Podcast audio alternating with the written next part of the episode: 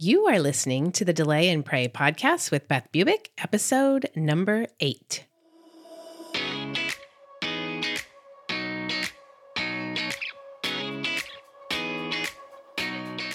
Welcome to the Delay and Pray podcast, where certified Catholic and weight loss coach Beth Bubick teaches you how to permanently lose weight through spiritual fasting. Get ready to gain faith and lose weight through a joyful transformation of both body and soul.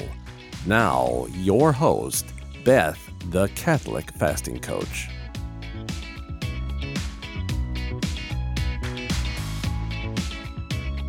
Hi, everyone. Oh, 2023 is going to be the best year yet. Because of spiritual fasting, every year seems to be better than the last. And that is the thought that I'm committed to thinking. This is because I can actually feel God's transformation happening slowly within me and within my clients as well. It is a total gift and it is steady and slow and just oh so good. So, my logo for the Catholic Fasting Coach is a blue butterfly with a cross embedded within one of the wings. And the butterfly signifies transformation in Christ, and the cross means through suffering. So, this is redemptive suffering, and understanding this is the key to losing weight permanently. What I have discovered is that looking at suffering through a redemptive lens with a purpose and with meaning changes everything, even in weight loss. The way to real transformation in body and soul is to embrace the suffering you are currently experiencing, learn from it, and offer the discomfort to Jesus to help you and to help others. Just so you know, spiritual fasting doesn't introduce any more suffering into your life, it just uses what you already have. So, for most of my clients and for myself, this suffering is in the struggle with food and weight loss. The only way to deal with it is to acknowledge it, find out the roots of it, and then offer it to Jesus while you figure out how to eradicate it with Him. He went through Calvary to get to the resurrection. In spiritual fasting, we delay and pray through the week to get to Sundays where we can actually feast in celebration of the Eucharist and the resurrection. So, that delay and pray process during the week is going to entail suffering to get to that Sunday of resurrection, but no more suffering than you are experiencing now because you are finally going to figure out the roots of your overeating and overdrinking. And that's what we want to do. This is why the weight loss works in Delay and Pray, because we learn to develop lifelong thought habits of both body and soul to get us to the vision that we are longing for. God is in every moment, and that's why it works. But creating habits is going to require some discomfort along the way to achieving your goals. Are you willing to do the work of setting those habits in place?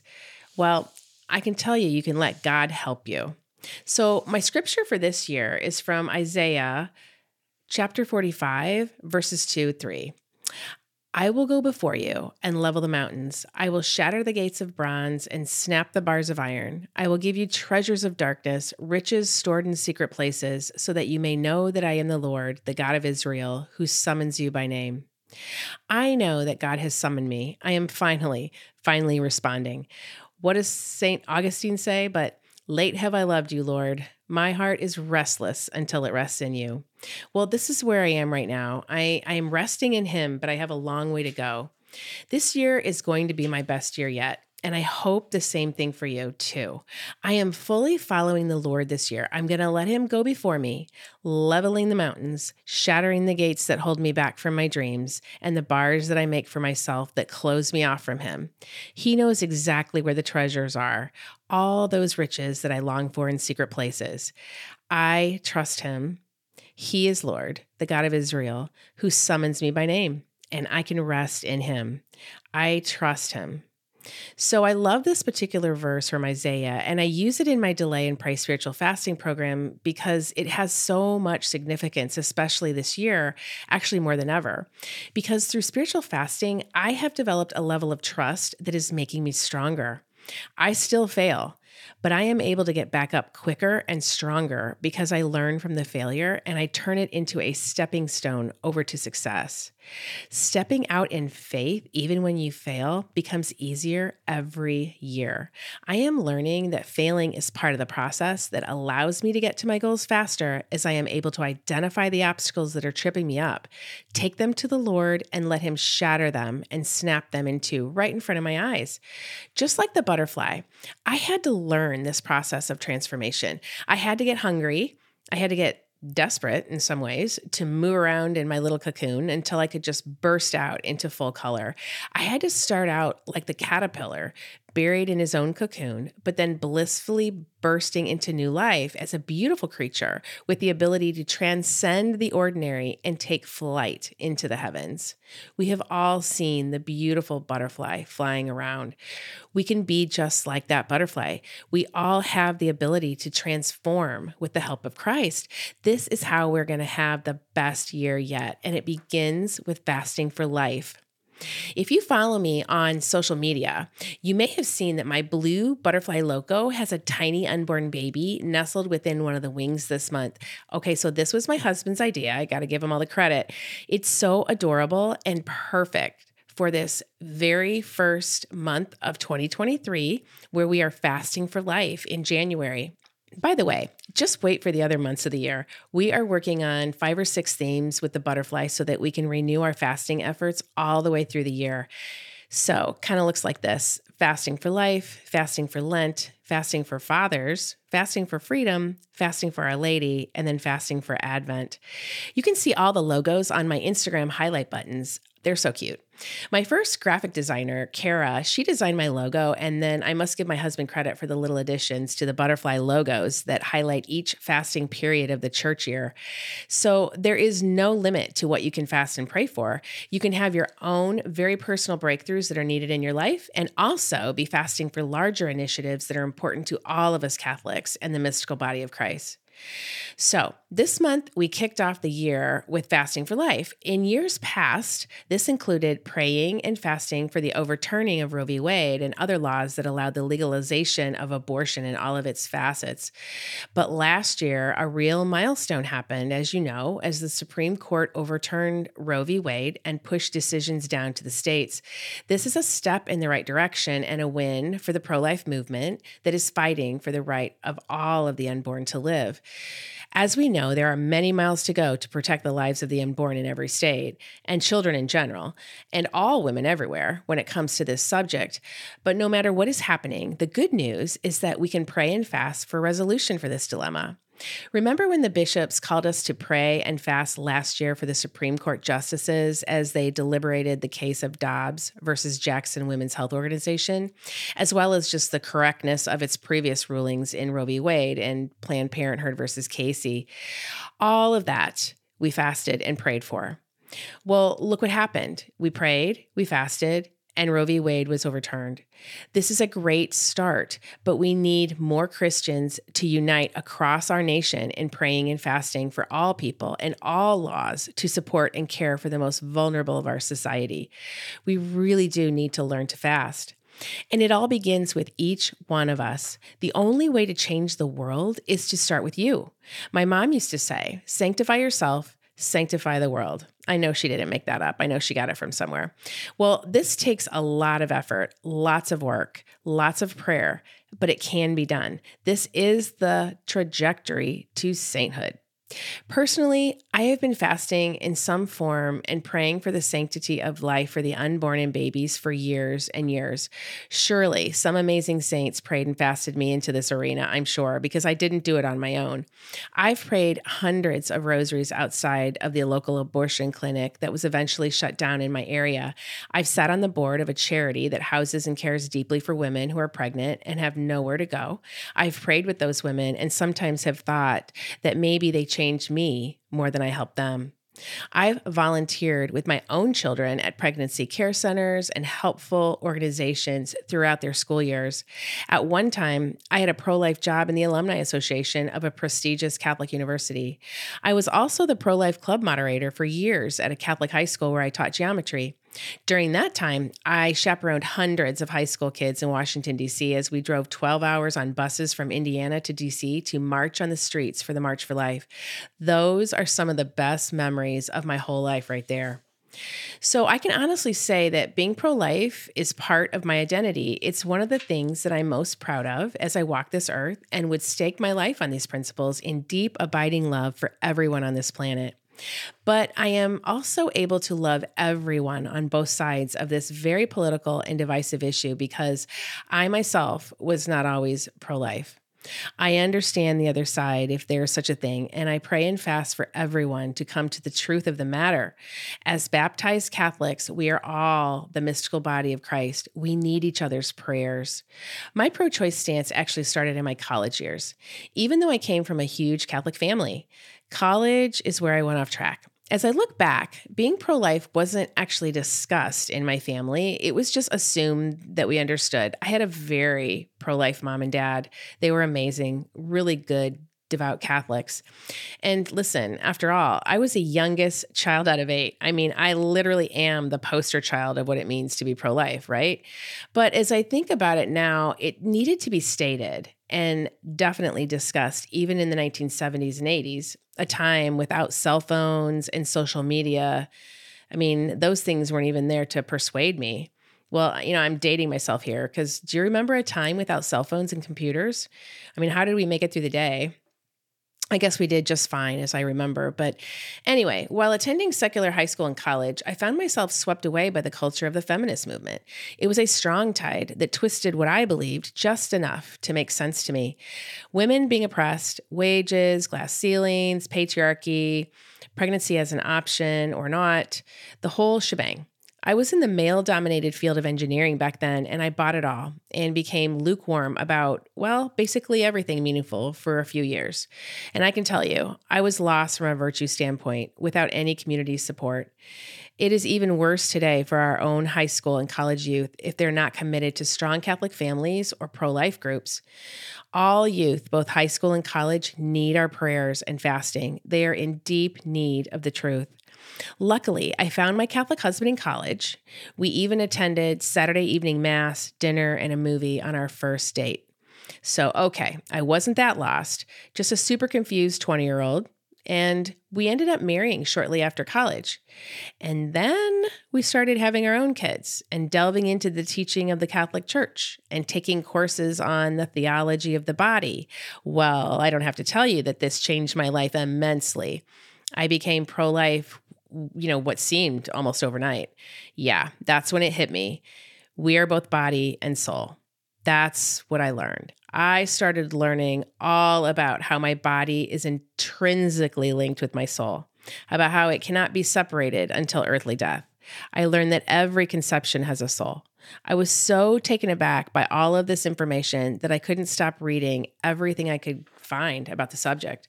I don't know why I had those lukewarm years, but it explains how easily my thoughts were twisted into lies that I believed for a while. I was really concentrating just on the body and the convenience of comfort. I had no idea that we are body soul composite. I might have learned it intellectually at some point, but somehow it just didn't stick with me. I didn't understand really in my heart. So therefore, I could be easily swayed in one way or another. So, this is the key to spiritual fasting that most people don't consider. It's a body and soul endeavor. Most Catholics have no idea what the body soul composite even is. They don't understand that your thoughts, if not well formed, can take you places that are not good for your eternal life. Most Catholics do not understand the Catholic anthropology of the mind that we all possess a passive, and a possible intellect. This missing information is key to being able to spiritually fast. Your thoughts often rule the show. So, what are you thinking? And why are you thinking such thoughts? That is something to be explored. If you want to change the trajectory of the pro life movement for the good of all, then learn to fast for it. This is the answer. Yeah, we can all get out there and do the work. So necessary. And listen, I've done it. But we must also take up the fasting. This is a bit of self denial and it's not comfortable, but it is the way to cast the demons out that only can be cast out by prayer and fasting. Let's cast them out by prayer and fasting now. How? By learning to delay sugar, flour, and alcohol while praying the rosary. This can be done. It's time to help people stop concentrating only on the body and forgetting about their soul. They are together, one affects the other. The Catechism says in paragraph 364 the human body shares in the dignity of the image of God. It is a human body precisely because it is animated by a spiritual soul, and it is the whole human person that is intended to become, in the body of Christ, a temple of the Spirit. So, what does it mean to be a body soul composite? Obviously, we possess physical bodies with many fantastic moving parts and complicated systems and inevitable decay at our earthly death. But at the same time, isn't it amazing that we also possess an animating spiritual principle which gives us life, rationality, and immortality infused with us right around the time of conception? These two parts of our being are integrated and united as our whole being throughout our lives.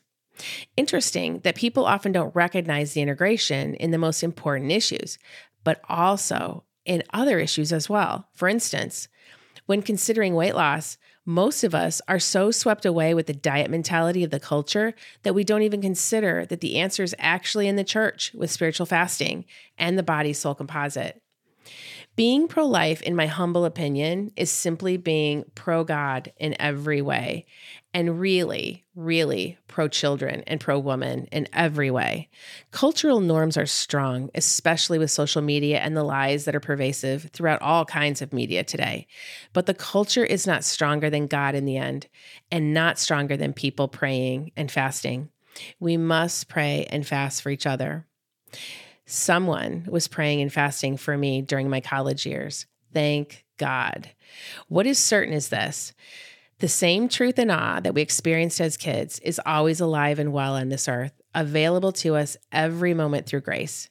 No matter what we have done or thought in the past, God will forgive us. He is hidden in the Eucharist. He waits for us in the confessional. He has buckets of grace to pour into us if we just come back to Him. He longs to give us back our wonder, just like when we were kids. God is literally written on our hearts as we are conceived with a natural inclination towards the good. Whether we believe it or not, we were created by God. At the moment of conception, He breathed a soul into our tiny little forms, and that says everything, no matter what social media tries to tell us. We are of divine breath. The battle of life is to figure out the holiness of it all to take back the wonder and awe, to forgive, to love, to do better, to consider a future without the choice of abortion, to spiritually fast for the unborn, all mothers of the unborn, and all people who believe that this should be a choice at all.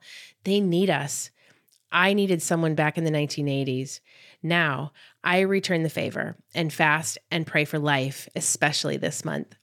This is the battle for our souls. It begins in our minds, starting with our thoughts. There is real evil. There are real demons that want to steal us from God. This is the battle. If you are a baptized Catholic, you have immense power from the supernatural grace of the sacrament of baptism. Grace builds on nature and helps you fight. Prayer and fasting gain grace for you and others. No one is ever lost in this life, not with God not with people praying and fasting together. I know it isn't easy, but nothing worth doing is ever easy. It's just doable.